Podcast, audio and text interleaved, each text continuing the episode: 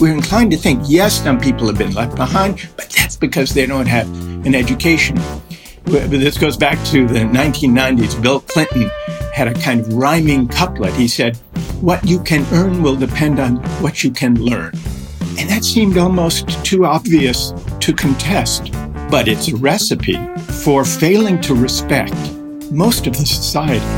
And now, The Good Fight with Yascha Mounk. Joe Biden has just picked Kamala Harris as the vice presidential nominee for the Democratic Party. Now, I think this podcast is the right venue to debate her merits or the criticisms that have been made against her.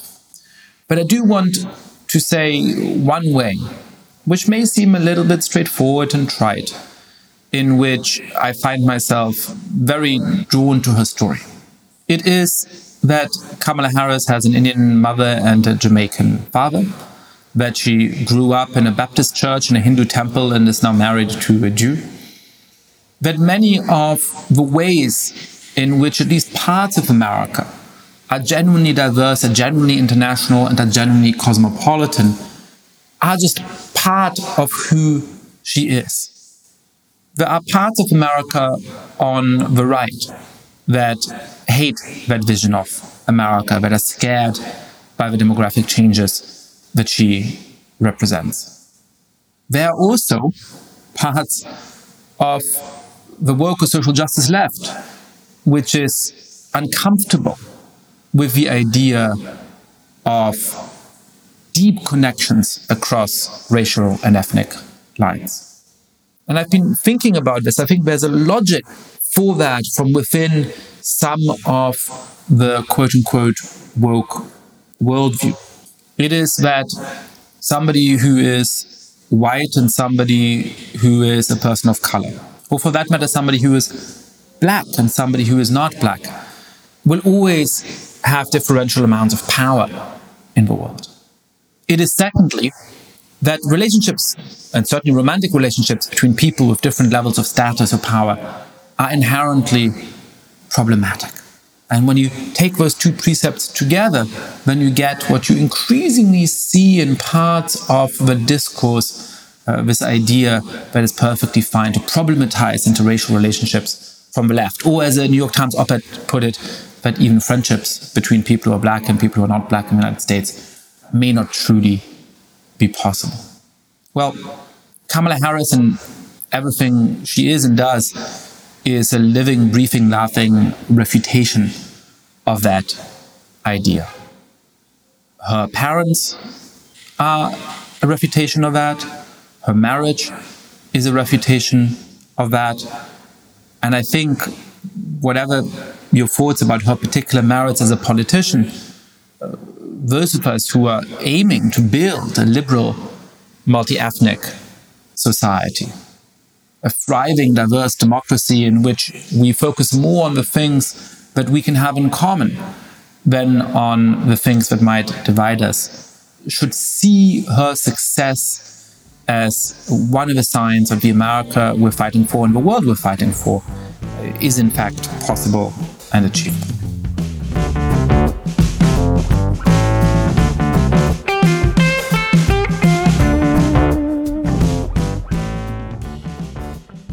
Well, it's really a very special pleasure for me to introduce you to Michael Sandel, even though he doesn't really need any introduction. Michael is the Anne T. and Robert M. Bass Professor of Government at Harvard University. He's one of the best known and most important contemporary political philosophers. And for acknowledgement, as they say in the biz, he was also my PhD supervisor. So I've known him very well for a long time. Michael has a new book out called The Tyranny of Merit What's Become of the Common Good. And it makes a really strong case that uh, many of the ways in which we pretend that we live in a meritocracy and some of the ways in which we give huge privileges and advantages to the most successful people in our society are unjustified. Um, I agree with him on many of those themes. I also had some skepticism about whether the solution is to give up on the idea of uh, merit altogether. Is the solution to build a fairer meritocracy that actually rewards people for achievement and still ensures that those who are not at the top of the ladder have a decent life? Or is the idea to think about this category a lot less? That's at the heart of our disagreement. And I think it has made for a really interesting, fun, engaged conversation. Welcome to the podcast, Michael. Good to be with you, Yascha. So I was really excited to get an advance copy of your book about a month ago, and I planned to read it a few weeks later. Just before our conversation, I ended up reading it all in an afternoon. So I blame you for wasting my productivity that day. But it's an excellent read, and one of the things that I want to bring out in this conversation, but I'm interested in, is that I expected to disagree with you. I ended up agreeing with you, but I'm not quite sure exactly about what why don't we get started on the broad outlines? So the title of the book is The Tyranny of Merit, and the subtitle is What's Become of the Common Good. We tend to think of merit as something positive, as something good. One of the virtues of our society is supposed to be that we reward merit. Why is merit actually tyrannical? Well, you're right. Merit is a good thing, and meritocracy seems like an alternative to hiring people for jobs based on prejudice or nepotism or discrimination. Merit seems the fair way of allocating social roles. But meritocracy has turned toxic, especially as it's unfolded over the past four decades. It's turned into a kind of tyranny for the following reason. What meritocracy means today has come to mean is the idea that if opportunities are truly equal, then those who land on top deserve their success and the rewards that a market society bestows on them. And by implication, those on the bottom, those who are left behind, must deserve their fate as well. So meritocracy is not only a way of allocating social roles, it's a way of valuing the various social roles that we need, a way of rewarding them. And it's also a set of attitudes towards success and failure, winning and losing. And these attitudes are what makes meritocracy toxic. For the winners, it induces a kind of hubris. I call it a meritocratic hubris. The winners inhale too deeply of their success. I made it on my own. I earned it thanks to my talent and hard work. And for those who struggle, it induces a kind of humiliation because it enables those on top to say, insofar as opportunities are equal, if you don't make it, you have no one to blame but yourself. And this set of attitudes combined with the deepening inequality that's unfolded in the last four decades has made a meritocracy, which, as you point out, Yascha, seems an ideal, has turned it into a kind of tyranny, a source of the resentment that has led to the dangerous politics, to the populist backlash, the politics of resentment that we see today.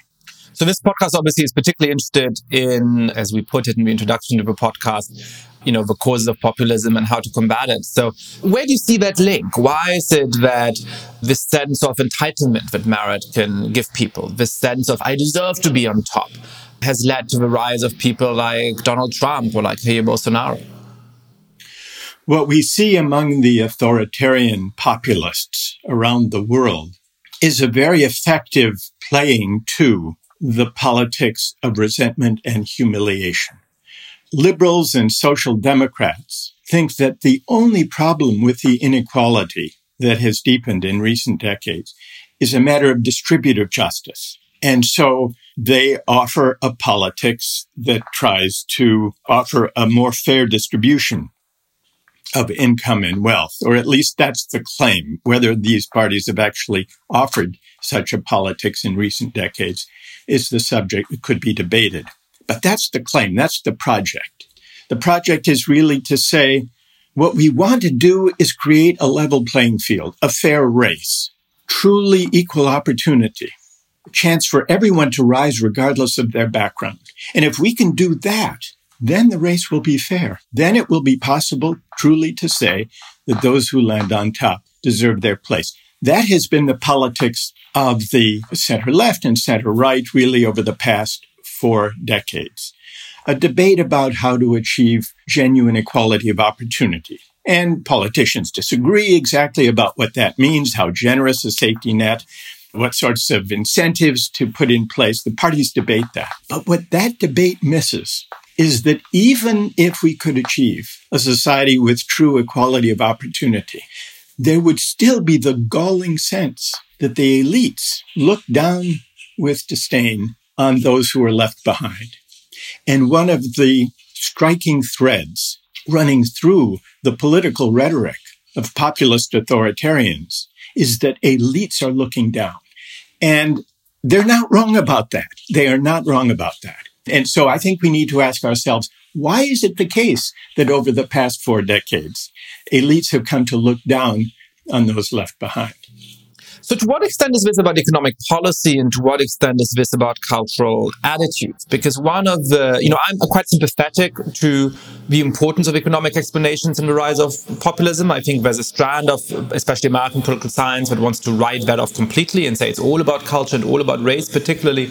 Uh, and I'm not quite convinced by that evidence. But there is a problem for those of us who want to believe in economic roots of populism which is that a lot of the populace, not all of them, but most of them, want to cut the welfare state, give big presents to big corporations, and so on. And so it's a little difficult to see how people who are upset over inequality, who are upset over uh, the kind of hierarchical society you describe, should vote for people who will actually deepen that economic inequality. Now, perhaps part of the reason is that what they care more about is that cultural sense of slight but for somebody like Donald Trump, might take some of the money away, but actually helps them, might actually put in place economic policies that aggravate some of those underlying problems. He says in a way that was, I think, a little too easily marked by his opponents. I love the uneducated, right? I don't judge you for who you are. I don't judge you if you just went to high school. I don't have a problem with you if you didn't go to grad school. So is that the heart of it? And why is that so powerful that it overrides the economic interest that people have? That sort of you talked about as well in your previous answer. Right. Well, it's true, Yascha. Some people attribute populism, authoritarian populism, to economic factors, other to cultural factors. I think the source is both economic and cultural, and that we draw too sharp a distinction between the two. I think what's really at stake in the inequality that has unfolded is our economic and cultural injuries that are actually hard to disentangle. It's certainly true that almost all of the benefits of market driven globalization or neoliberal globalization over the last four decades have gone to those in the top 10 or 20%. And that the bottom half have received almost none of the economic growth that's resulted over the past 40 or 50 years. So wages of average workers have been stagnant for 40 or 50 years. So of course there is a powerful economic component to the sense of grievance and injustice. But bound up with that is a loss of social esteem, which gets us onto the terrain of culture. It's not only that working people find that their jobs have been outsourced thanks to globalization and that their wages have been stagnant in real terms they also sense that the social recognition they are accorded, the social esteem the society accords the work they do has been diminished as a result of the shift toward the financialization of the economy, the prestige and outsized remuneration of the uh, professional classes. And so they feel left behind. A great many working people feel left behind not only in terms of jobs and wages, but also in terms of social esteem. The matter of work and the dignity of work is partly an economic issue, but also at the same time a cultural issue. And the interplay between the two is what gives rise to the grievances, and I would say legitimate grievances that populist authoritarian figures have appealed to. Now, to be sure, they have not offered solutions to the economic plight of those left behind by globalization. But they have articulated in a way that the mainstream parties have failed to do the sense of grievance and the loss of social esteem that ordinary workers sense and the resentment against elites who inhale too deeply of their own success and look down on those less fortunate than themselves. You describe the emphasis on credentials and the emphasis on look how I deserve my exalted position in society because right. didn't I work hard in high school and didn't I get into a great school and didn't I get a yeah. good GPA and so on as sort of last acceptable prejudice. I mean, you're teaching at Harvard, you taught me at Harvard, you're around the rising elite all of the time. And, you know, unfortunately, I fear in the nature of these things, a lot of the people who listen to this conversation, a lot of the people who listen to this podcast, probably in a broad sense are part of the elite as well, are people with certainly college degrees and postgraduate degrees by and large, are people who, you know, have the time and leisure to listen to an in-depth conversation about philosophy and politics for an hour. Give us a sociological description of our set. I mean, what do we not want to see about ourselves? that you think is pernicious? Because most of the people I know are nice and they're friendly and they care about justice and they care about um, improving the lives of the least well off. And they tend to vote for parties who uh, want to redistribute rather than not redistribute. So, what are we missing about ourselves when we look into the mirror and see a nice, inclusive, flattering vision of people who are committed to social progress? Part of what liberal elites misunderstand about themselves and their politics is that the message that they are offering and have offered for the past four decades seems generous, but is actually insulting in a way. The message is if you don't want to be left behind in the global economy, what you need to do is to figure out how to get a four year college degree, preferably at an elite or selective institution. Now, what could be wrong with emphasizing higher education and improving access to higher education? Well, nothing by itself. I spend my life in this field. I'm all in favor of that. But as a response to inequality, the admonition, get a four year degree, is bound to leave behind the majority of citizens. Those of us who live our days in the company of the professional classes, can easily forget that most people in the United States, most people in Western European democracies do not have a four year university degree. Only about a third do, which means that two thirds of the population have to find work and have to find social recognition and esteem and a sense of belonging without being able to claim the meritocratic credentials that our society has come to prize and put at the center of political aspiration. So what's missing from the political agenda of liberal elites or mainstream parties of the center right and center left is an appreciation of the dignity of work, where work does not mean necessarily having a degree from an elite university and winning a job in the ranks of the professional classes. That's something we miss. We need to reorient our politics, including the politics of aspiration, toward making life better and more dignified and respected for those who won't get a four year university degree. So that's one respect in which those of us who inhabit the professional classes or who teach in universities need to remember that mobility through higher education cannot be the answer to inequality. That's an idea that we find very strange because we, we're inclined to think, yes, some people have been left behind, but that's because they don't have an education. But this goes back to the 1990s. Bill Clinton had a kind of rhyming couplet. He said, what you can earn will depend on what you can learn. And that seemed almost too obvious to contest, but it's a recipe for failing to respect most of the society. And here's one other aspect, Yascha, that we miss. The result of this has been to disempower in democratic institutions those who don't have a four year university degree. We forget that almost all members of Congress and the Senate or of the parliaments of Western Europe have university degrees. And we're inclined to say, well, isn't that a good thing? We want well educated people to be governing.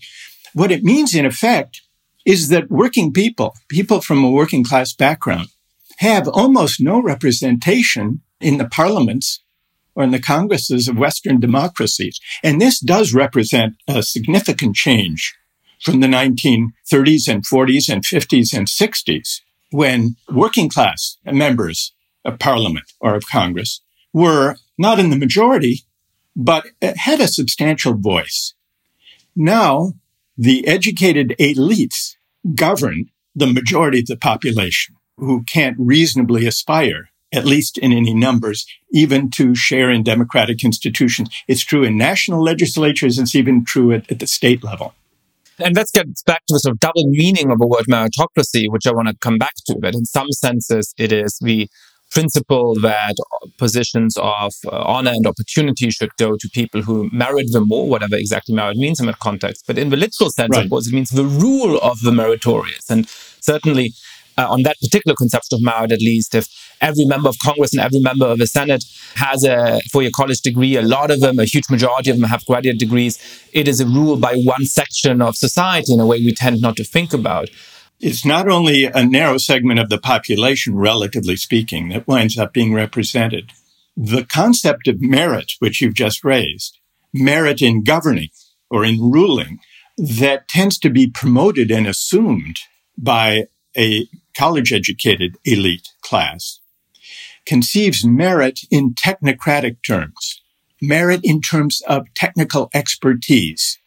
But that is a shrunken, diminished notion of merit understood in the broad sweep of political thought. The tradition you were just referring to, Yascha, the idea that the meritorious should rule or should govern goes back to Aristotle, to the Athenian city state. But then it did not mean those who have the greatest technical expertise. It meant those who are best at deliberating with their fellow citizens about the common good, best at exercising judgment. And this involves civic virtue. It involves moral character.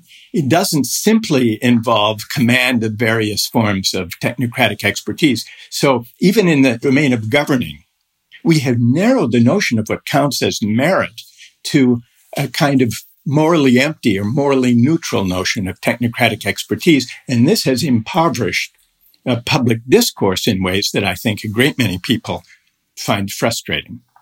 So, uh, you know, nobody who's trained in political philosophy as I was uh, by you and others can uh, hear a distinction and resist the urge to introduce further distinctions. So let me put a few Please. distinctions to you. So yeah. one distinction is the one that I briefly just invoked between two different readings of the principle of merit right? On one reading of a principle of merit, it is simply that when there are positions of advantage in society, they should go to the people who best merit them. And then there's a follow up question as to what exactly that means. It might mean the people who are likely to do best in that position. If it's a sports team, the person who's most likely to hmm. make the team win. It might be a different kind of conception, right? But that's one. Right. On the other side of the ledger, you have a conception of merit which is much more about who gets to govern, that the people who are in charge should be the people who are most meritorious. Now, I think on the most superficial level, I'm confused about whether your attack is mostly on the first or the second of these prongs. It feels to me that a lot of the book is an objection not to the idea that positions of advantage should go to those who merit those, but to the idea that those people should get to have as many advantages as they do now. That the rewards that we currently attach to positions of advantage should be as big as they are, and that the tough life circumstances you might experience if you don't have the luck to have one of those positions of advantage shouldn't be as terrible as they are now. And perhaps additionally, the people who end up in these positions of advantage should be aware that uh, in many ways they got lucky to be talented. They got lucky to come from a family where it's easier to end up going to college and grad school and so on, rather than prancing around and telling people, I'm better than you, right? But those are two quite different things. And the reason why I expected to disagree with your book, but ended up not being sure about whether I agree or disagree with your book, mm-hmm. is that I'm quite committed to the first principle. I'm quite committed to the idea that in at least some circumstances, the person who should get to play on the team is the person who's most likely to make the team win. The person who's supposed to become a doctor is the person who's likely to save the most patients as a doctor. That seems like a very fundamental principle to me. And I didn't end up quite knowing to what extent you do or don't agree with that principle, as opposed to all the other things that wrongly flow from that principle in our society, on which I sort of easily agree with you. Well, the idea that jobs should go to the people who are best able to perform them, to perform in the role, that's an idea that I don't disagree with. Now, there are two reasons we might want to make sure that jobs go to those best able to f- perform them. One of them is a reason of efficiency or utility. The best uh, basketball player should make the team, or the best violin player should uh, be chosen for the orchestra, because that will result in the best basketball being played or the best concert being played. But there's a further reason why we want social roles to match people's talents and skills. And that is that it's fair to them to do so. If other factors come into play, then people are being deprived of social roles for which they are well suited. And there's some unfairness or perhaps discrimination or prejudice in play. So far, so good. Now, what these examples obscure is that what counts as merit, what counts as performing the role when it comes to governing, let's say, is open to debate. For Aristotle, the idea of giving people the social roles, the offices and honors and jobs that they deserve, that was at the heart of justice. But when it came to governing, which he was most concerned with in this analysis about how to distribute things, when it came to governing, what counts as the relevant merit or virtues depends on figuring out what is the purpose of the state or the polis or the political community. And if the purpose is just to promote GDP, let's say, if it's purely economic association, then real estate moguls and financiers and economists should be given the most important roles. But Aristotle said, and I think he was right, that that's too narrow a notion of what politics is about of what political community is about. If political community is about something higher, living well together, moral and civic education, figuring out how to create a shared common life that enables all citizens to flourish. If politics aims at the common good, in other words, then the relevant merits to governing include matters of character, matters of civic virtue, the ability to deliberate well about justice and injustice, the meaning of the common good. And that's an argument for a certain kind of democracy, a robust, morally engaged kind of democracy that is very different from the economistic, market driven, expertise centered idea of politics we have today. So part of what's gone wrong with meritocracy today is connected to our impoverished conception of what politics is for and the hollowed out political discourse that has come with that and the excessive emphasis on narrowly understood technocratic expertise, economistic expertise, which has led us away from the common good which has exacerbated inequality, which has excluded the majority of citizens from effective participation in democratic governance, and which has generated the resentments we've been discussing earlier, the sense of disempowerment and the straying from the common good. So meritocracy as understood and practiced today is a far cry. This is one of the arguments of the book from the orientation to the common good and to civic virtue and to moral character and moral argument and deliberation that traditional exponents of governance by merit had in mind. And that's why, hence the title of the book, The Tyranny of Merit. This kind of merit exerts a kind of tyranny because it's so deeply at odds with genuine democracy and for that matter, with human flourishing. So I agree with much and perhaps most of that, let me put a very facetious objection to you, which you're welcome to ignore, and then a more substantive challenge. The facetious objection is that I'm not sure that even if your metric is maximizing GDP, putting real estate moguls in charge of government is a particularly good idea. The, well, the experience of the last few years it seems to suggest that's not the case. That's why I said this is a facetious objection. But the more substantive one but is just that- on your facetious objection, there's a counterpart to that facetious objection that applies to mainstream liberals pre Trump. And that is, even if you think the common good consists in maximizing GDP, it's a mistake to elevate finance to the uh, centerpiece of the economy and to accord enormous financial rewards and social prestige to people who engage in finance unless you can show that the financialization of the economy in the US and Britain and other places in the last 40 years has actually helped rather than hurt GDP. And there's powerful evidence that it hasn't. And much of the distortion of merit and reward and social esteem in politics and also in the economy, even within the frame of GDP, has to do with the elevation among professional elites and within liberal circles of finance to a role above the Main Street economy. So there's a facetious worry to be voiced with regard to real estate developers, of course, who also happen to be wannabe autocrats, but also to the liberal elites that were the focal point of the uh, ire and resentment of a great many people who turned away from mainstream parties, uh, feeling that both of the major parties in the US had been more or less captured by a, a, kind of Wall Street orientation. And this goes back to the bailout of 2008, which generated much of this anger and frustration on the right and the left.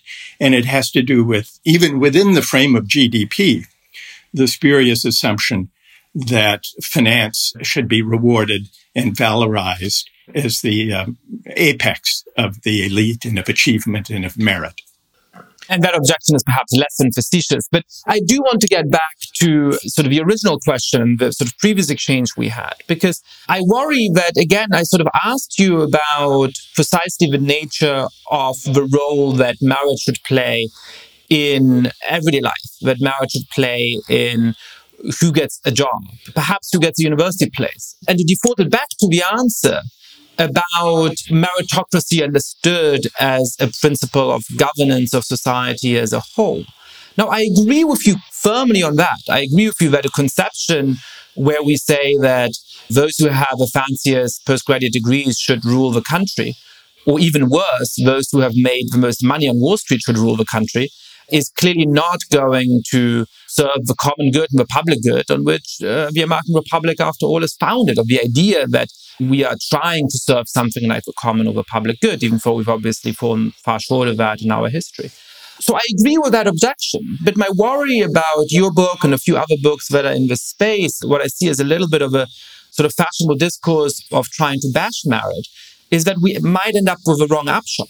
Because to me, the upshot of all the shortcomings of meritocracy, of the rule of merit and the way you outline it, is two things. First of all, that we actually need to give much more role to true merit in individual decisions. That at the moment, the people who end up rising to the top of society are often not the most talented, often not the ones who have most to contribute to society, but they are simply the children and grandchildren of people who have a lot of power, of people who have a lot of money, of people perhaps who have been in this country for a long time, of people who perhaps have advantages on the basis of their ethnicity. And a lot of what we need to do is actually to make this country more truly meritorious so that the people who have a lot to contribute can, in fact, contribute more to the country. And the second thing I would say is that we need to make sure that we have an economy in which everybody can have a decent life and everybody gets real social respect, in which, yes, the doctor is the one who has most aptitude for a certain form of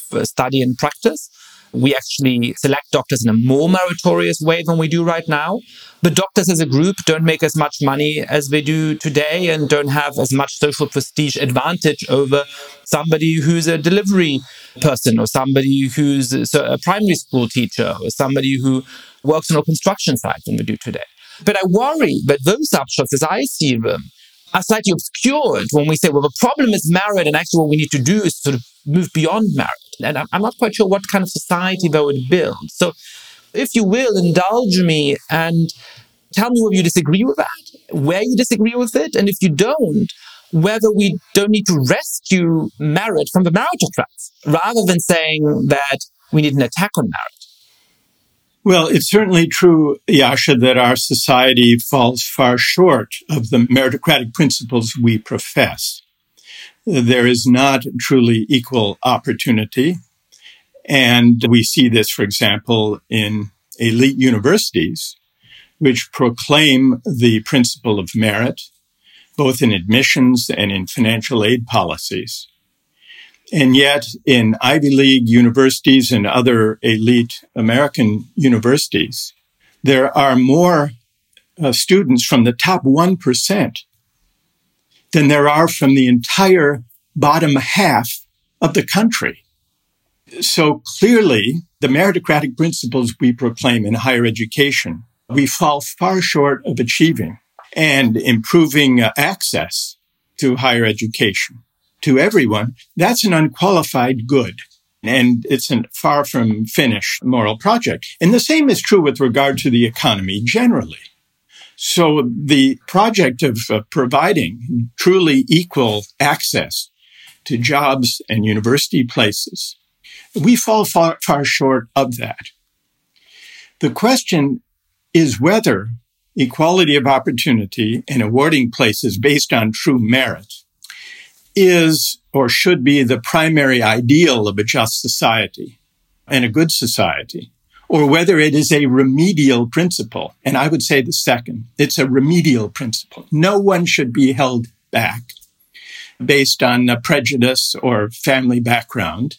And we have a long way to go in avoiding that injustice. But we could succeed, even if we succeeded in remedying that injustice, it would be important not to mistake the society that would result for a just society. It would not be, nor would it be a good society.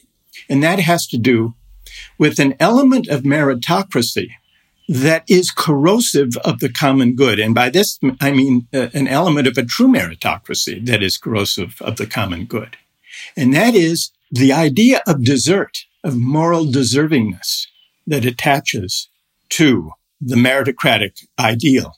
Now, Michael Young, in the late 1950s, he was a British uh, sociologist associated with the Labour Party. He's the one who coined the term meritocracy in 1958 in a book called The Rise of the Meritocracy. And what's interesting is when he coined it, he coined it as a term of not as an ideal, but as a fear.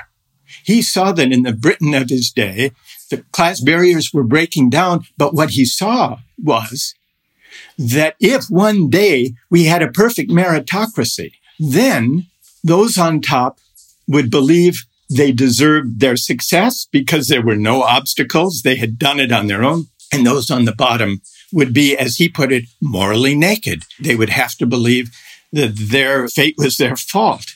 And what he saw is not a falling short of meritocratic principles. He saw the dark side built into the idea of merit, which is the notion of desert, deservingness that goes with it. Again, I agree with that critique of a society that would be built solely around the principle of merit. And I can see how. Even if it were achieved, even if it were true. Right. But it seems to me that that is true of many principles to which we are and should be firmly committed a society whose only guiding principle is freedom, or a society whose only guiding principle is equality, would equally go wrong. Right? In the way we think about society, we normally keep a set of values in mind and recognize the best trade offs between them and that we need to pursue all of them insofar as possible. Right. But this is not just a problem of trade offs with other competing values, Yascha. The claim here, Michael Young's insight and my claim in the book, The Tyranny of Merit, is meritocracy as a political ideal is flawed, not just because we haven't lived up to it and not just because there are competing values that we need also to bear in mind. It's flawed in an internal way. the dark side of meritocracy is built into its most alluring, attractive promise, which is that if we can remove barriers to achievement and if no one is held back, then those who land on top have earned and deserve their place. And that is part of the allure, part of the moral appeal of meritocracy, but it is also one and the same source of the dark side, which this notion of desert, which generates attitudes of hubris among the successful and humiliation among the, those who don't succeed. And when the measure of success is defined as it is in our society by the market or the labor market, then it's made all the more pernicious because instead of defining merit in terms of contribution to the common good, we tend to define merit as the ability to cater through the labor market to the desires that consumers happen to have. So there are two, the dark side of meritocracy is connected to two moral defects. One of them is the talents that might enable me to win a race are not my own doing even if the race is fair and even if everyone is given the same training and diet, those talents are not my doing in the first place. That's one moral defect in the idea that I deserve the rewards that go with winning the race. The other defect is if the rewards are based on what the market defines as catering to needs and preferences, we have to examine the moral importance of those needs and preferences. Here, I give the example in the book of Walter White in Breaking Bad. I don't know. Did you, did you watch Breaking Bad? I watched Breaking Bad. I love Breaking Bad. Yeah, please hit me with all the Walter White references you want. Okay, so you remember Walter White first worked as a school teacher, a chemistry teacher, and he didn't make much money and he wasn't respected much. He even had to get a job uh, working at a car wash to make ends meet. And then because as a chemist, he really could make this perfectly pure meth. He made millions as a meth dealer. Now, far more than as a school teacher. Now, in terms of the market valuation of his merit or his contribution to GDP, he had far greater merit, made a far greater contribution as a meth dealer, making this pure meth, than as a high school chemistry teacher. But surely we wouldn't say that his contribution to the common good as a meth dealer was greater than his contribution to the common good as a school teacher. So this is the second uh, defect built into the idea of rewarding people based on merit. The first is my talents are not my doing. They're my luck, my good fortune, my blessing, however strenuously I strive to develop them. And number two, what counts as contributing what counts as being meritorious depends in a market society on catering to desires and preferences that people have for education on the one hand, for meth on the other. And if it turns out more people are willing to pay more for meth than for education, then that's a second defect. All of which is to say, if you detach merit from a debate about what really is the common good, then even a, a meritocracy with perfectly equal opportunity, no barriers, would be morally flawed. That's the argument, Yascha. What do you think?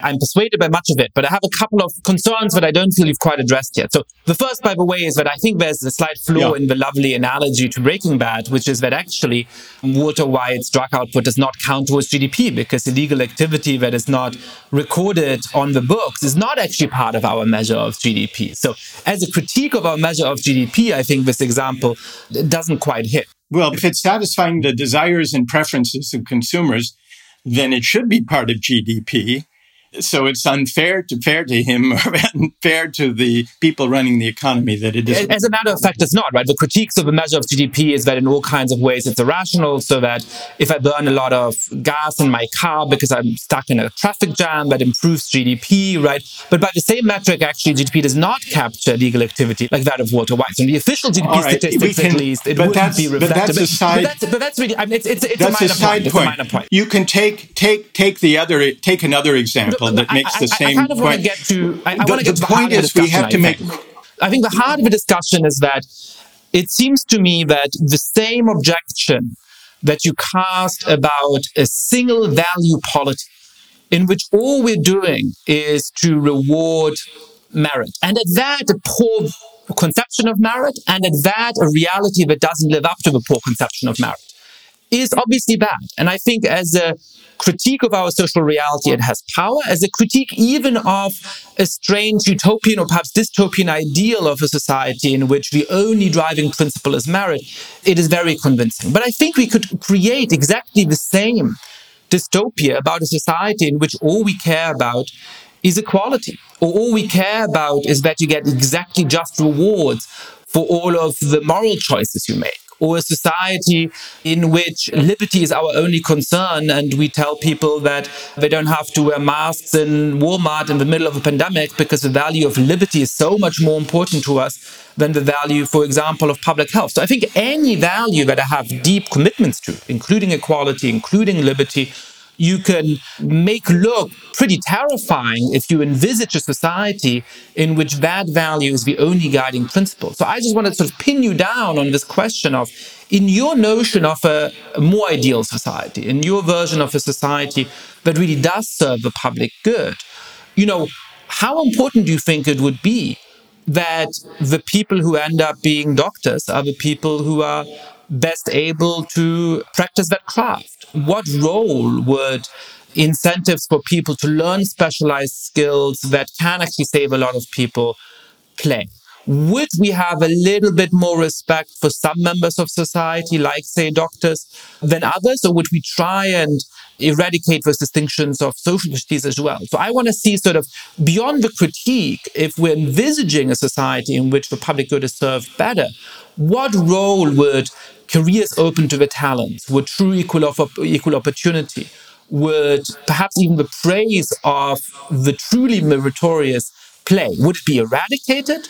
Would it play a minor role? Would it play a big role? How would you envisage that society? Well, we see an example during this pandemic.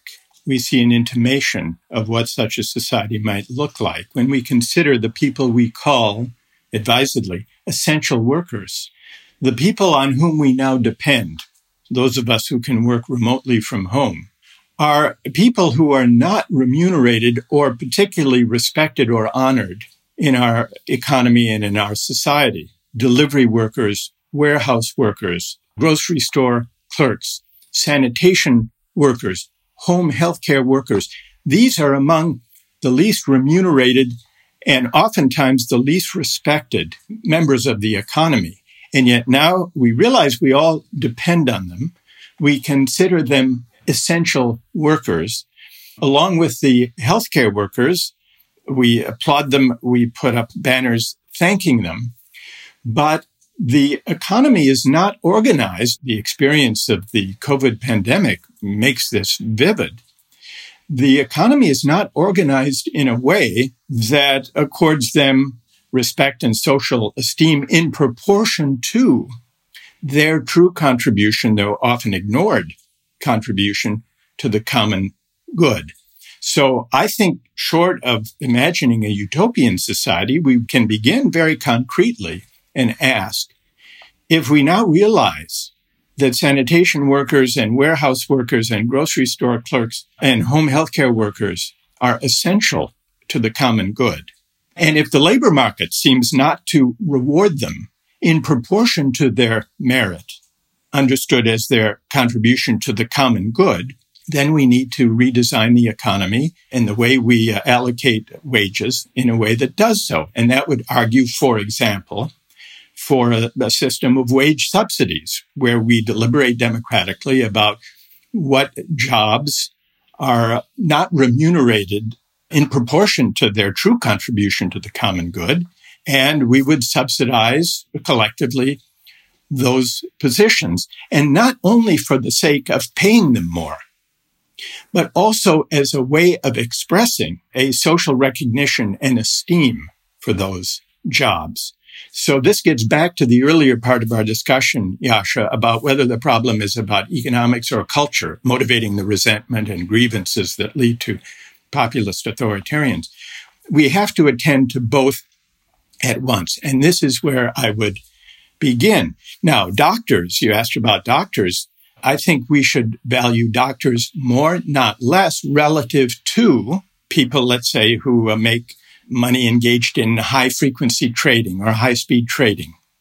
Unless you can show, and we should have a public debate about this, that speculative uh, activities and financial engineering of various kinds really does contribute to the common good more than being a, a pediatrician, let's say, then we should reorient it, reorient the system of reward, economic, but also of uh, esteem, pay, but also esteem to reflect the fact that if it is a fact that a pediatrician contributes more to the common good than a high speed trader. So now this will involve controversial questions about what really does count as a contribution to the common good. And what is the common good?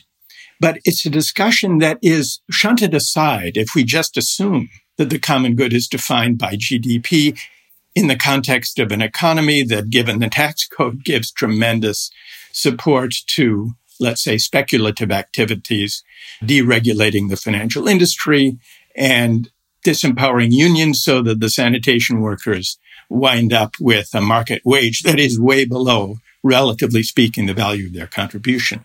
My argument is that we need to reorient our economy and our society in a way that takes on substantive moral questions about what social roles contribute to the common good and in what degree, and reorient the system of reward, monetary, but also in terms of uh, recognition and esteem accordingly. Now, you could say, well, that at a broad level brings the political economy more in line with merit. Right. I mean, I was just about to say, this strikes me as an incredibly merit based vision. Yes of what sense. a good society would look like. Not only yes. would it be based around merit, it would be based around these collective deliberation about yes. whether the delivery worker is more or less meritorious than the person who is helping us to deal with our trash and how much the relative salary should be and how that should stand yes. for the social standing. So right. it sounds to me like you're, you know, going from Michael Young to Michael Sandel, you know, from the dystopia of meritocracy in the wrong sense to the utopia of meritocracy understood in a much more ambitious sense. Yes. So, all right, fair enough. But that would not be a meritocracy in the Michael Young sense or in the sense that we've enacted it in the era of market-based globalization. It would be a quote unquote true meritocracy. Well, it would be a political economy oriented to the common good. And you could say it recasts merit, but it's important to recognize how far this would depart from what we normally understand meritocracy to be, which has to do with desert, because an important feature of having a public discussion about who contributes what to the common good and how we value these social contributions undercuts from the start the assumption that what people make reflects what they deserve. The idea of deservingness. Now, once we detach it from the seemingly natural workings of the, the labor market, labor market as shaped by various political fixes and so on, once we recognize that these allocations of reward and esteem reflect a collective debate about the common good, then it's far less easy to assume that I deserve whatever rewards my talents reap in a market society. That notion of desert is undercut. That hubris is called into question and it's conducive, quite apart from the civic benefits, it's conducive to a kind of humility among the successful that we don't see very often hmm. today. Because what's at the heart of the tyranny of merit is the hubris that goes with living in a society where one's success appears to be one's own doing and where the rewards I reap, I think of as my due. That's the hubris. That's the meritocratic hubris that this broader notion of contribution to the common good would undercut, and rightly so, because it would remind us that my having the talents that the society happens to need at this moment, the coincidence between my having those talents and the society uh, wanting or needing them, that's not my doing. LeBron James should get the MVP award as the best basketball player. And he should be the most highly remunerated basketball player. But he should also remember, and so should we, that the fact that he has the skills to succeed at basketball at a time when we love basketball is not his doing. In Renaissance Italy, they didn't need or reward basketball players. They cared more about fresco painters. And so there is some humility in recognizing the lucky coincidence that exists between the talents and skills some of us may have and what our society happens to want or need. And so that's uh, the humility that goes with that recognition, the appreciation of the luck that lands the successful on top. This recognition leads to a humility that I think is a healthy remedy to the meritocratic hubris that generates the resentment of elites today. And I think it would make life better, not only for those who struggle under the burden of thinking that their failure is their fault. I think it would make for a better society, even for those who land on top, because they would be freed of the burden and the anxiety and the striving that goes with thinking that where one lands reflects what one deserves. That's the tyranny of merit that we need to lift from the shoulders, not only of those left behind, but even from the self understandings of those who land on top. So I think the description of this meritocratic hubris is something on which we completely agree in one of the many deep contributions of his book. Just to end this conversation, what can we do politically or perhaps just personally in our own lives to try and overcome this sort of hubris of merit. You might speak to some policy changes, but actually, in a way, I'm more interested in, you know, how do we catch ourselves? How do we transform our daily habits? How do we uh, not end up being ensconced in a social world in which it's natural that the more educated you are, you, the better you are, the better the university you went to, the more we should esteem you, and all of those kinds of things. How can we start to overcome some of our own mental models that help to perpetuate this hubris of merit that you speak about so strikingly? I would say in two ways. One has to do with social life, ordinary social life. We tend to be more and more enclosed in social relations, and I mean here in everyday life, with people of our own kind, especially where our own kind is defined in terms of class, background and educational background. And so it's no accident that the deepest political division today is along lines of educational differences, educational backgrounds. So finding ways to break down the narrow terms of sociability. And this has to do with building out neighborhoods and public places and common spaces that bring people together from different walks of life, different class backgrounds, different occupational backgrounds, and different educational backgrounds.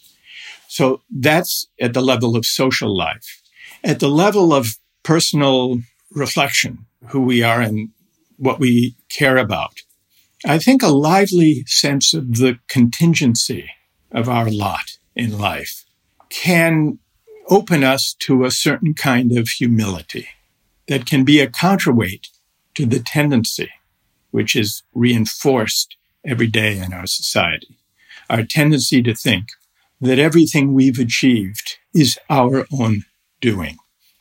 This makes it very difficult to think of ourselves in other people's shoes. It makes it difficult to say, there, but for the grace of God or the luck of the draw or the accident of fortune, go I.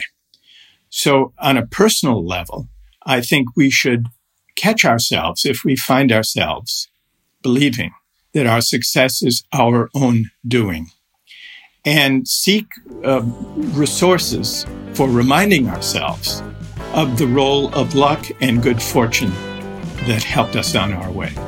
Michael Sandel, thank you so much for coming uh, and joining this conversation. Thank you, Yascha. My pleasure.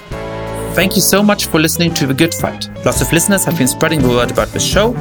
If you too have been enjoying the podcast, please be like, rate the show on iTunes, tell your friends all about it, share it on Facebook or Twitter. And finally, please mail suggestions for great guests or comments about the show to goodfightpod at gmail.com. That's goodfightpod at gmail.com. This recording carries a Creative Commons 4.0 international license. Thanks to Silent Partner for their song Chess Pieces.